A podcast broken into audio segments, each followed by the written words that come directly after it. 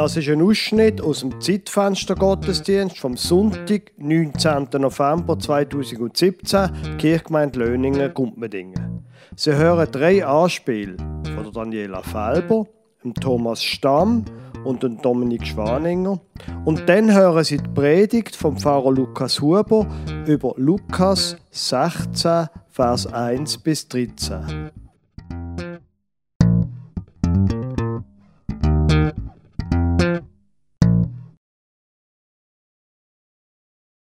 Zehn, zwanzig, nochmal zwanzig, vierzig, uh, ein Hunderter, hundertvierzig, 200, 340.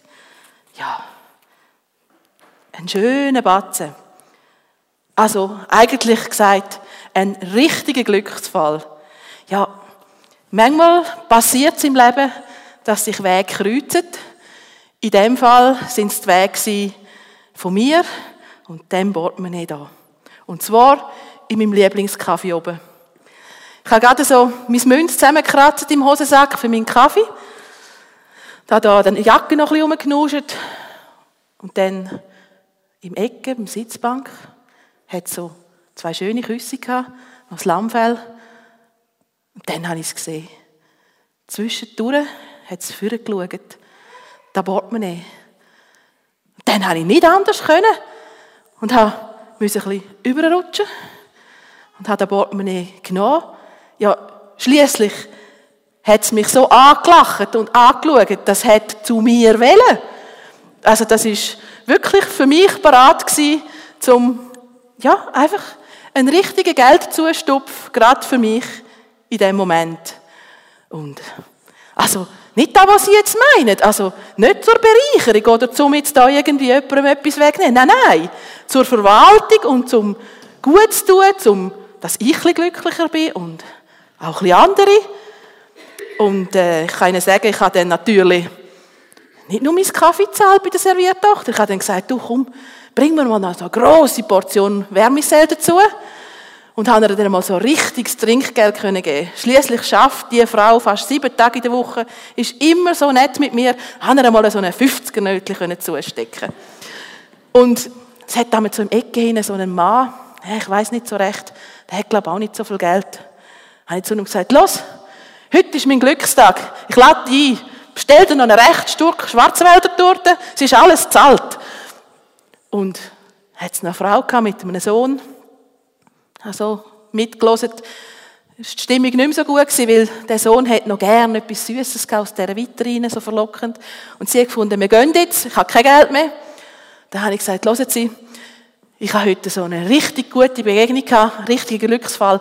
Stellen Sie sich doch noch einen rechten Dessert und Ihrem Sohn und Sie sind eingeladen heute. Und ich kann Ihnen sagen, die Kellnerin, die da 50 Nötchen bekommen hat, die hat sich gefreut. Und der Mann hat es fast nicht glauben, dass er am Sonntag so ein Stück Kuchen gespendiert bekommen hat.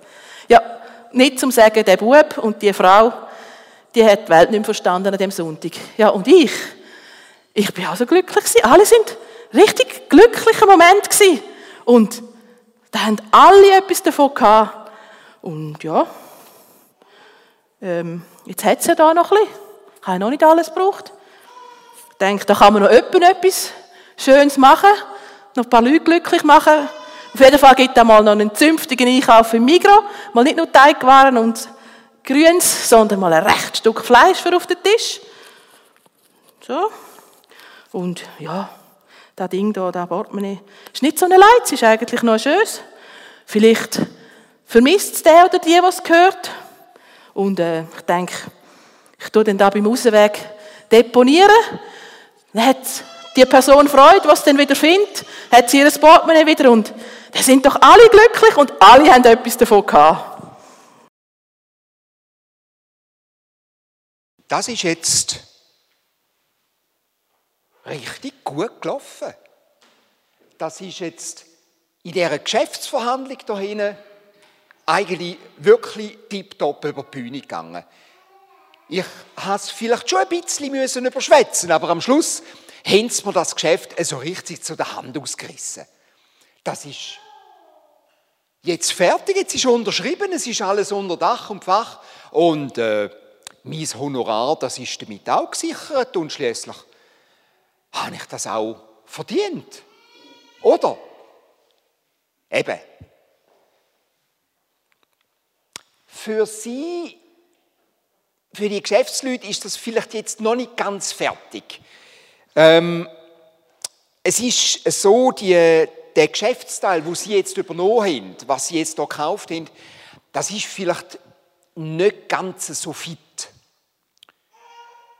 Hat zwei, drei kleine Unschönheiten in dem. Ja, größere Unschönheiten. Mängel. Katastrophal. Eigentlich, ja, eigentlich ist es völlig marot. Ja, ja. Aber schauen Sie, da, da gibt doch Gelegenheit, zum wieder neu zu investieren und, und zum mit neuem Schwung dahinter zu gehen. Und, ähm, nein, gewusst haben sie es nicht. Aber ich denke, das ist vielleicht auch gescheiter so. Weil dann, dann könnt ihr ganz spontan und ohne Vorurteil könnt ihr neu investieren, könnt das neu aufbauen und, und äh, ja, das ist auch eine Chance für die. Und für die Mitarbeiter dort ist es natürlich auch eine Chance. Und, und für mich ist einfach auch eine Chance, die ich musste zupacken Und äh, ja, im Grunde genommen ist es für alle tiptop. Meine, Sie haben die Möglichkeit, zum neu zu investieren, auch wenn jetzt vielleicht der Geschäftsteil, wenn man wahrscheinlich mehr investieren müsste, als dass der jemals wert gewesen wäre, aber auf alle Fälle haben sie die Möglichkeit. Und für die Mitarbeiter ist es eine Chance und für mich ist es gut. Und wissen Sie, eigentlich bin ich gar kein Geschäftsmann. Eigentlich bin ich ein Wohltäter. Ist übrigens ein super Platz äh, da oben, nicht da. Ich meine, in meinem neuen Büro oben, wo ich morgen dann anfange, ich muss jetzt eben gerade erst im fünften Stock schauen, ob äh, das Steffeli schon dort ist mit Abteilungsleiter Hugentobler. Muss ich jetzt gerade erst schauen.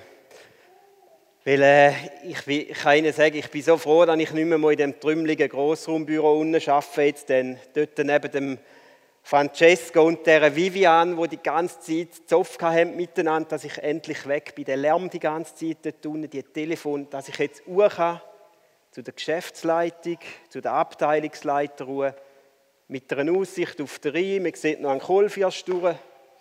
Super. Nein, das ist jetzt einfach die letzten fünf Jahre da unten, das ist ah, wirklich. Aber wie es zu dem gekommen ist, muss ich Ihnen jetzt rasch ein bisschen erzählen, weil das ist, äh, ja, ist kein, schle kein schlechter Move von mir, wenn man so auf Neudeutsch würde sagen.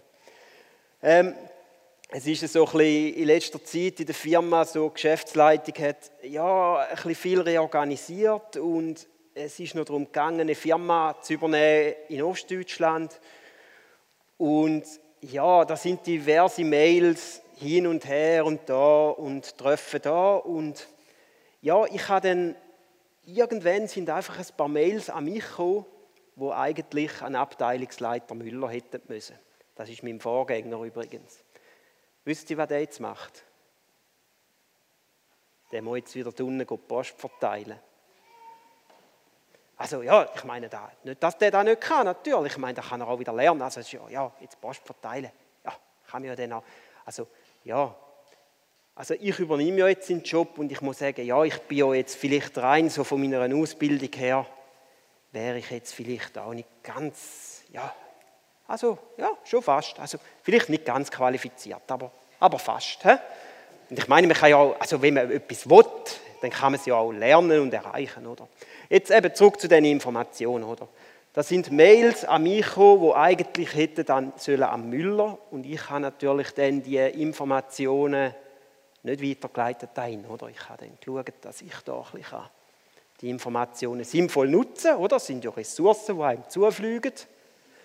Und die muss man halt manchmal, ja, je nachdem, wie es gerade passt, ein bisschen für sich nutzen. Ist ja auch eine Gabe, oder? Wenn man kann äh, Informationen richtig und deuten und gut verarbeiten. Also ich meine, ja, andere würden jetzt, böse Zungen würden jetzt sagen, Wissen ist Macht, oder? Aber so will ich jetzt da nicht. Ich meine, es geht ja jetzt nicht nur um mich, es geht vor allem um die Firma, oder? Das müssen wir vielleicht auch betonen. Und jetzt bin ich eben da in dem Büro oben und da wollte ich jetzt eben heute am Sonntag noch schnell schauen, ob wirklich der Tefel schon dort ist. Ja. Oh, jetzt muss ich, jetzt muss ich aber ein bisschen schauen, der Müller, der kommt gerade auch noch. Äh, eben, Wissen ist Macht. Behalten Sie da im Hinterkopf. Liebe Gemeinde, normalerweise probieren wir im Zeitfenster-Team eine möglichst originelle Idee zu haben für einen Gottesdienst und dann die Idee möglichst originell umzusetzen, um zur Predigt zu kommen. Heute Morgen muss ich Ihnen sagen, ist das, was wir machen, was wir machen, höchst unoriginell. Wir haben nämlich einfach geschaut, was steht für den heutigen Sonntag in der Perikopenordnung? Perikopenordnung, das heißt auf Deutsch Predigtextordnung. Da hat sich die Kirche einmal vor vielen, vielen Jahren überlegt, welches sind eigentlich wie eine Art die wichtigsten Teile von die wichtigsten Texte von der Bibel und hat das auf sechs Jahre ähm, ausdehnt bzw. verteilt, damit quasi die Pfarrer, Pfarrerinnen verteilt auf sechs Jahre über die wichtigsten Texte von der Predigt, äh, von der, von der Bibel predigen. Und im Normalfall, wenn ich selber Gottesdienst feiere, dann gehe ich nach dieser Perikopenordnung. Weil ich möchte nicht, dass Kirchgemeinde Löningen, Gumpendingen am Schluss äh, Lieblingstext von Lukas Huber gemeint ist. Können Sie mir folgen? Also, das, was wir heute gemacht haben, das Thema, ist eigentlich sehr unoriginell. Wir haben einfach den Text genommen, vor der Perikopenordnung. Und die Anspiele, die Sie vorher gesehen haben, ehrlich gesagt, die sind auch nicht speziell originell. Wir haben nichts anderes gemacht, als einen Bibeltext in die heutige Zeit zu übersetzen. Ich lese Ihnen Lukas Kapitel 16. Er sprach aber, da ist von Jesus dreht, er sprach aber auch zu den Jüngern, Jesus hat gerade eine Rede gehalten, eine Geschichte erzählt, viele Leute sind um ihn herum er aber sprach auch zu den Jüngern. Es war ein reicher Mann, der hatte einen Verwalter. Der wurde bei ihm beschuldigt, er verschleudere ihm seinen Besitz. Und er ließ ihn rufen und sprach zu ihm, was höre ich da von dir? Gib Rechenschaft über deine Verwaltung, denn du kannst hinfort nicht mehr Verwalter sein. Der Verwalter sprach bei sich selbst, was soll ich tun? Mein Herr nimmt mir das Amt, graben kann ich nicht, auch schäme ich mich zu betteln. Ich weiß, was ich tun will, damit sie mich in ihre Häuser aufnehmen, wenn ich von dem Amt abgesetzt werde. Und er rief zu sich die Schuldner seines Herrn, einen jeden für sich, und fragte den ersten, wie viel bist du meinem Herrn schuldig? Der sprach, 100 Eimer Öl. Und er sprach zu ihm, nimm deinen Schuldschein, setz dich hin und schreib flugs 50. Danach fragte er den zweiten, du aber, wie viel bist du schuldig? Er sprach, 100 Sack Weizen. Und er sprach zu ihm, nimm deinen Schuldstein und schreib 80. Wow. Herr Jesus, was für Geschichten erzählen Sie da? Also ehrlich, geht's eigentlich? Wie kommt die Geschichte noch raus? Ich glaube, es lohnt sich, dem Text wie eine Art wie eine Art Vers für Vers nachzugehen. Er sprach aber auch zu den Jüngern, es war ein reicher Mann, der hatte einen Verwalter, der wurde bei ihm beschuldigt, er verschleudere ihm seinen Besitz. Also, da gibt es einen reichen Großgrundbesitzer mit viel, mit einem großen ähm, Vermögen, wo er Verwalter hat. Kleiner Spoiler. Wenn Jesus Geschichten erzählt und es kommt ein Großgrundbesitzer vor, dann ist meistens Gott damit gemeint. Gerade im Kapitel vorher Lukas Kapitel 15, ist die Geschichte vom verlorenen Sohn. Man müsste wahrscheinlich eher sagen von den beiden verlorenen Söhnen, wo es ja auch um einen Großgrundbesitzer geht, wo sein Sohn ihm quasi das Erbe verprasst. Und es ist klar, das ist eine Gleichnisgeschichte, der Großgrundbesitzer dort ist Gott. Also, der Gott, der Herr, Entschuldigung, der reiche Mann hat einen Verwalter. Auf Griechisch heißt der Verwalter Oikonomos. Das ist das griechische Wort, das auf Deutsch übersetzt ist mit Verwalter. Von dem Wort Oikonomos kommt das Wort Ökonomie. Ökonom. Und ganz wörtlich heißt es, Oikos heißt Haus und Nomos heißt Gesetz. Der Verwalter, der Ökonom, der macht das Gesetz, wo in dem Haus gilt. Drum ist es auch so schlimm, wenn der Verwalter selber beschisst. Weil er setzt die Atmosphäre und die Regeln in seinem Haus. Auf jeden Fall, der Verwalter, der Ökonomos, der hat Verantwortung und wer Verantwortung hat, hat Finden. Und die Finden kommen und sagen dem Eigentümer, du, der Verwalter beschisst. Whistleblower nennt man das heute. Und nochmal ein zweiter Spoiler. In der ganzen Geschichte ist nie davon gedreht, dass die Vorwürfe nicht zutreffen würden. Also die Geschichte, die Jesus erzählt, ist vorausgesetzt, es stimmt, dass der Verwalter beschießt, dass er in seine eigene Tasche schafft. Okay, und da wird jetzt beschuldigt, er verschleudere ihm den Besitz. Und er ließ ihn rufen und sprach zu ihm, was höre ich da von dir? Gib Rechenschaft über deine Verwaltung, denn du kannst hinfort nicht Verwalter sein. Der Herr, Gott, ist ein gerechter Richter. Er verlangt Rechenschaft. Nicht einfach Gerücht. Er will die Bücher sehen. Er ist gerecht. Komm da an. Aber eben, du kannst hinfort nicht Verwalter sein in der Geschichte, weil der Vorwurf stimmt. Okay. Aufgebot mit den Büchern, mit der großen, großen Excel-Tabelle vor dem Eigentümer aufzutauchen. Interessant jetzt, wie es weitergeht. Da sprach der Verwalter bei sich selbst, was soll ich tun? Mein Herr nimmt mir das Amt, graben kann ich nicht, auch schäme ich mich zu betteln. Und das, liebe Gemeinde, finde ich jetzt wirklich spannend. Der Verwalter streitet es nicht ab, was wahr ist. Er fährt nicht einfach umschreien. Er sagt nicht, ja, aber du und ich. Er fährt nicht zu jammern. Er fährt nicht an irgendwelche Geschichten erzählen. Er fährt nicht an sich zu entschuldigen. Er fährt nicht an irgendwie Depression bekommen und sagen, ich arme und ich habe immer für... Nicht. Er tut nur ganz, ganz kühl überlegen, was jetzt? Mein Herr nimmt mir das Amt. Das ist der Fakt. Graben kann ich nicht, auch schäme ich mich zu betteln. Was für Optionen habe ich denn? Ich habe die Option vom Graben, aber meine manikürte Hand, nein. Betteln, nein.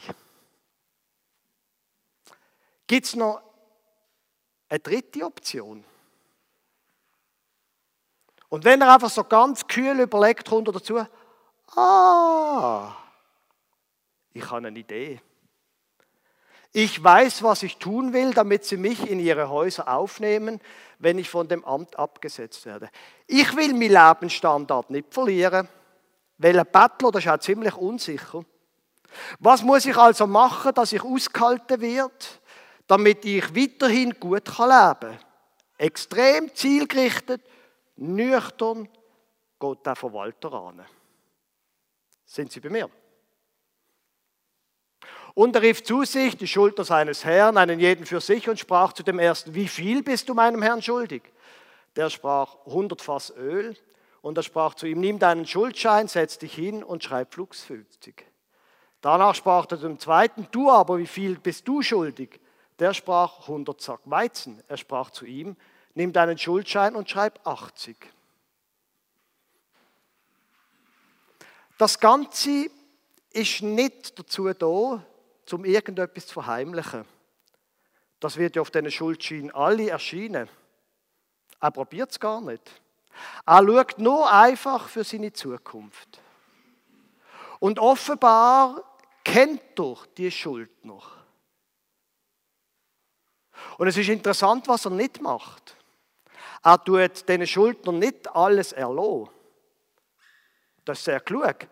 Weil wenn er denen alles erlassen dann würden die sagen, mir geht es nicht mehr, ich habe keine Schulden. Er erlässt ihnen nur einen Teil, dass sie dem Eigentümer weiterhin verantwortlich sind, weiterhin in seiner Schuld stehen, aber auch wissen, der Verwalter hat ihnen einen Teil erlassen. Und offensichtlich kennt er sie und weiß, wie er die größte Wirkung beim einen und beim anderen kann erzielen kann. Ich weiß nicht genau, von wem der Spruch ist, aber ich finde ihn gut. Das Schöne am Regieren ist Willkür. Und so geht er an. Eben, Oikonomos, ich macht Gesetz in meinem Haus. Und er schaut, dass die Leute mühen, dass die Leute in seiner Schuld bleiben. Und dann stellt sich die Frage, was passiert jetzt? Wir gehen davon aus, so wie die Geschichte erzählt ist, es wird nicht verborgen bleiben. Der Eigentümer wird erfahren, was passiert. Wir lesen einmal weiter.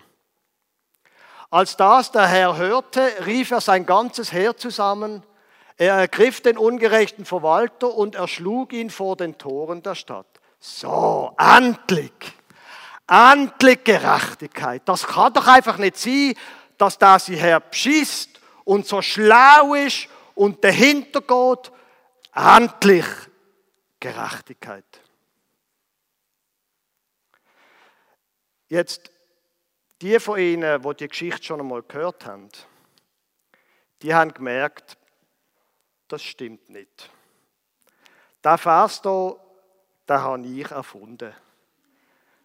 Das steht nämlich gar nicht so in der Bibel. Das ist einfach meine Erfindung. Weil so wie es weitergeht, jetzt klopft es und tätscht es erst richtig in der Geschichte. Und der Herr lobte den ungerechten Verwalter, weil er klug gehandelt hatte. Denn die Kinder dieser Welt sind unter ihresgleichen klüger als die Kinder des Lichts. Wow.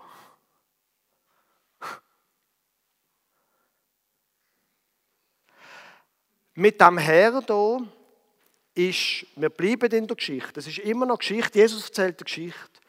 Da ist immer noch der Großgrundbesitzer gemeint. Also sprich Gott.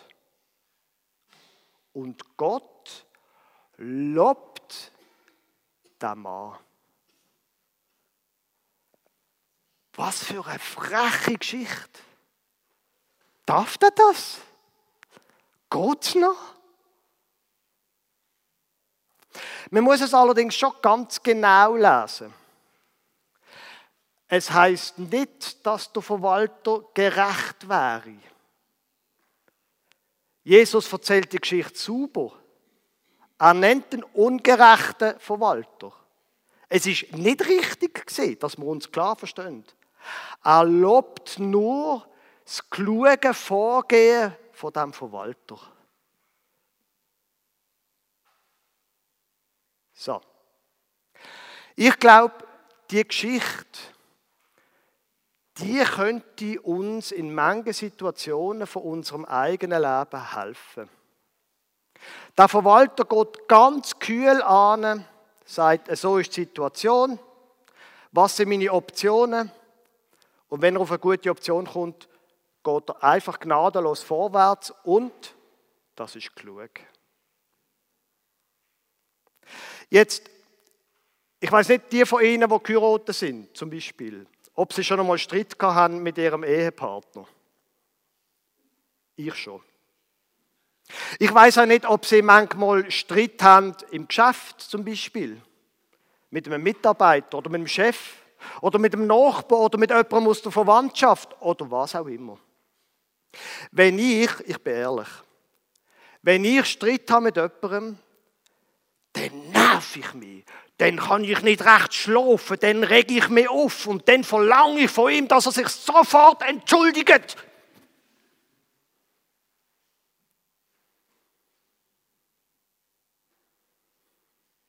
Vielleicht in manchen Situationen könnte die Geschichte helfen. Einfach einmal die Emotionen weglassen. Und überlegen, ich bin jetzt halt einmal, Gott, das ist ein schlechtes Beispiel. Ich bin jetzt einfach einmal in dieser Firma. Und mein, mein, ähm, mein, mein Mitarbeiter, der ist jetzt einfach mal so, wie er ist.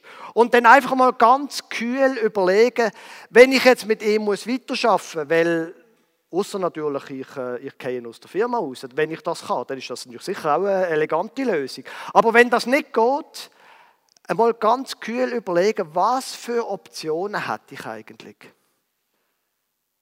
Was, wie gibt es irgendwie einen Weg, wie ich mit meinem Arbeitskollegen zum Beispiel wieder zu Schlag komme?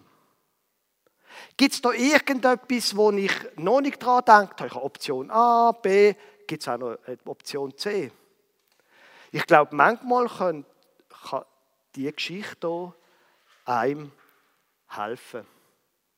Natürlich, da wird es dann ein bisschen moralinsur. Die Kinder dieser Welt sind unter ihresgleichen klüger als die Kinder des Lichts. Mir, sagt Jesus, ihr, die zulassen, ihr, die zu mir gehören, sind Kinder vom Licht. Ihr seid gut und die anderen sind schlecht. Aber manchmal sagt Jesus, da sind die fast klüger als ihr. In den Firmen heute zum Beispiel, die Leute, die Manager, wo ich auch jedes Mal, wenn ich so Geschichten lese, zusammenzucke, wo immer mehr einsacken und Leute entlöhnen und all die Geschichten, gibt es dort manchmal auch sonst im Leben etwas zu holen. Von Menschen, die meine Werturteile nicht teilen, aber wo vielleicht sehr kühl und klug handeln. Vielleicht auch nicht. Aber manchmal, vielleicht, wäre da etwas zu holen. Und ich sage euch, seit Jesus, macht euch Freunde mit dem ungerechten Mammon, damit, wenn er zu Ende geht, sie euch aufnehmen in die ewigen Hütten.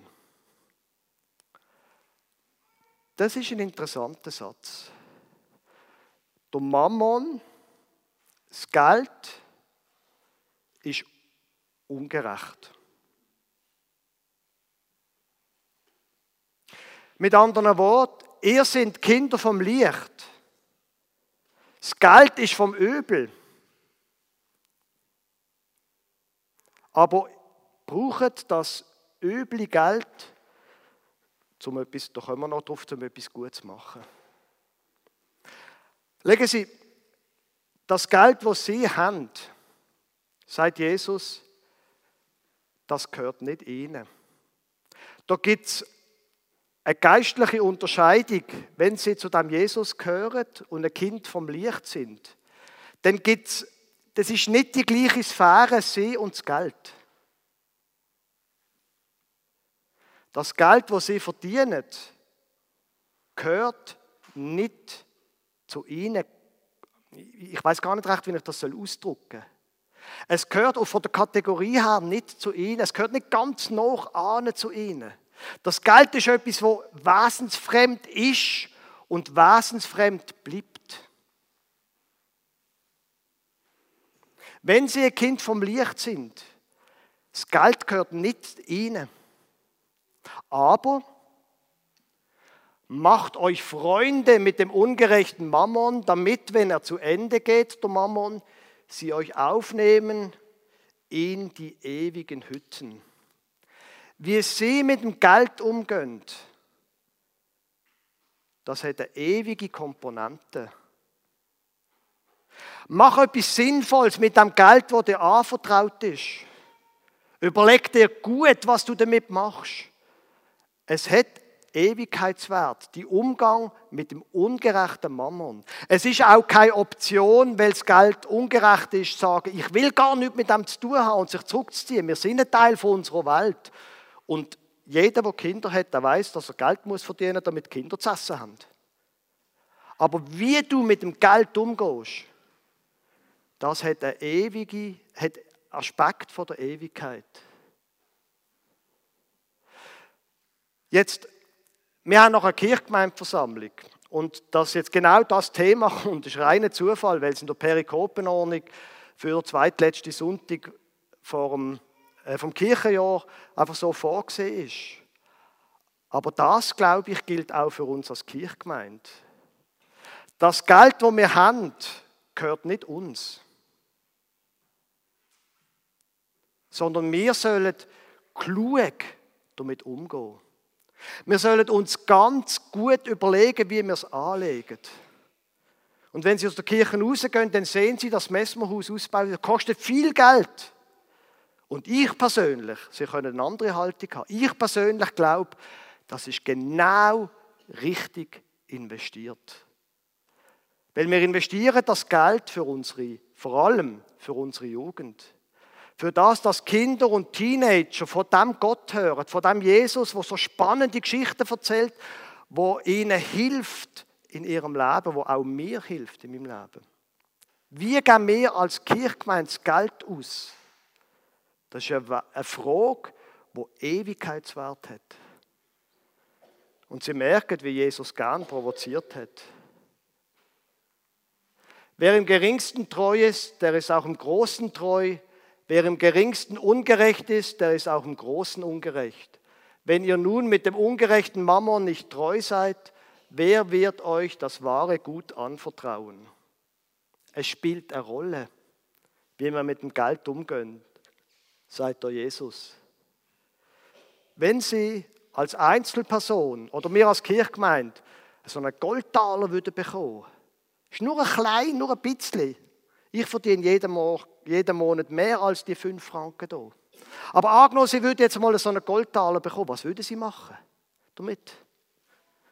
Im Kleinen treu sein, dann wird einem auch, kann einem auch mehr anvertraut werden. Wir gehen ganz schnell weiter. Und wenn ihr mit dem fremden Gut nicht treu seid, wer wird euch geben, was euer ist? Kein Knecht kann zwei Herren dienen, Entweder er wird den einen hassen und den anderen lieben, oder er wird an dem einen hängen und den anderen verachten. Ihr könnt nicht Gott dienen und dem Mammon. Der Mammon gehört nicht zu dir. Wir brauchen alle den Mammon. Als Kirchgemeinde, als Einzelne. Aber wir können ihm nicht dienen. Das Geld, das durch unsere Hand geht, ist nur ein Diener für die Zukunft. Und es ist gut, wenn wir als Einzelpersonen und auch als Kirchgemeinde ganz kühl überlegen, wie können wir mit dem Geld, auch mit anderen Ressourcen, eine möglichst große Wirkung erzielen. Bei dem ungerechten Verwalter geht es darum, wie er ein möglichst einfaches Leben hat in Zukunft. Wir als Kirchgemeinde haben einen anderen Auftrag. Wie können wir das Reich von Gott weiterbringen? Wie können wir machen, dass noch mehr Menschen von dem Jesus hören? Aber beide, alle, sollen wir klug sein. Amen.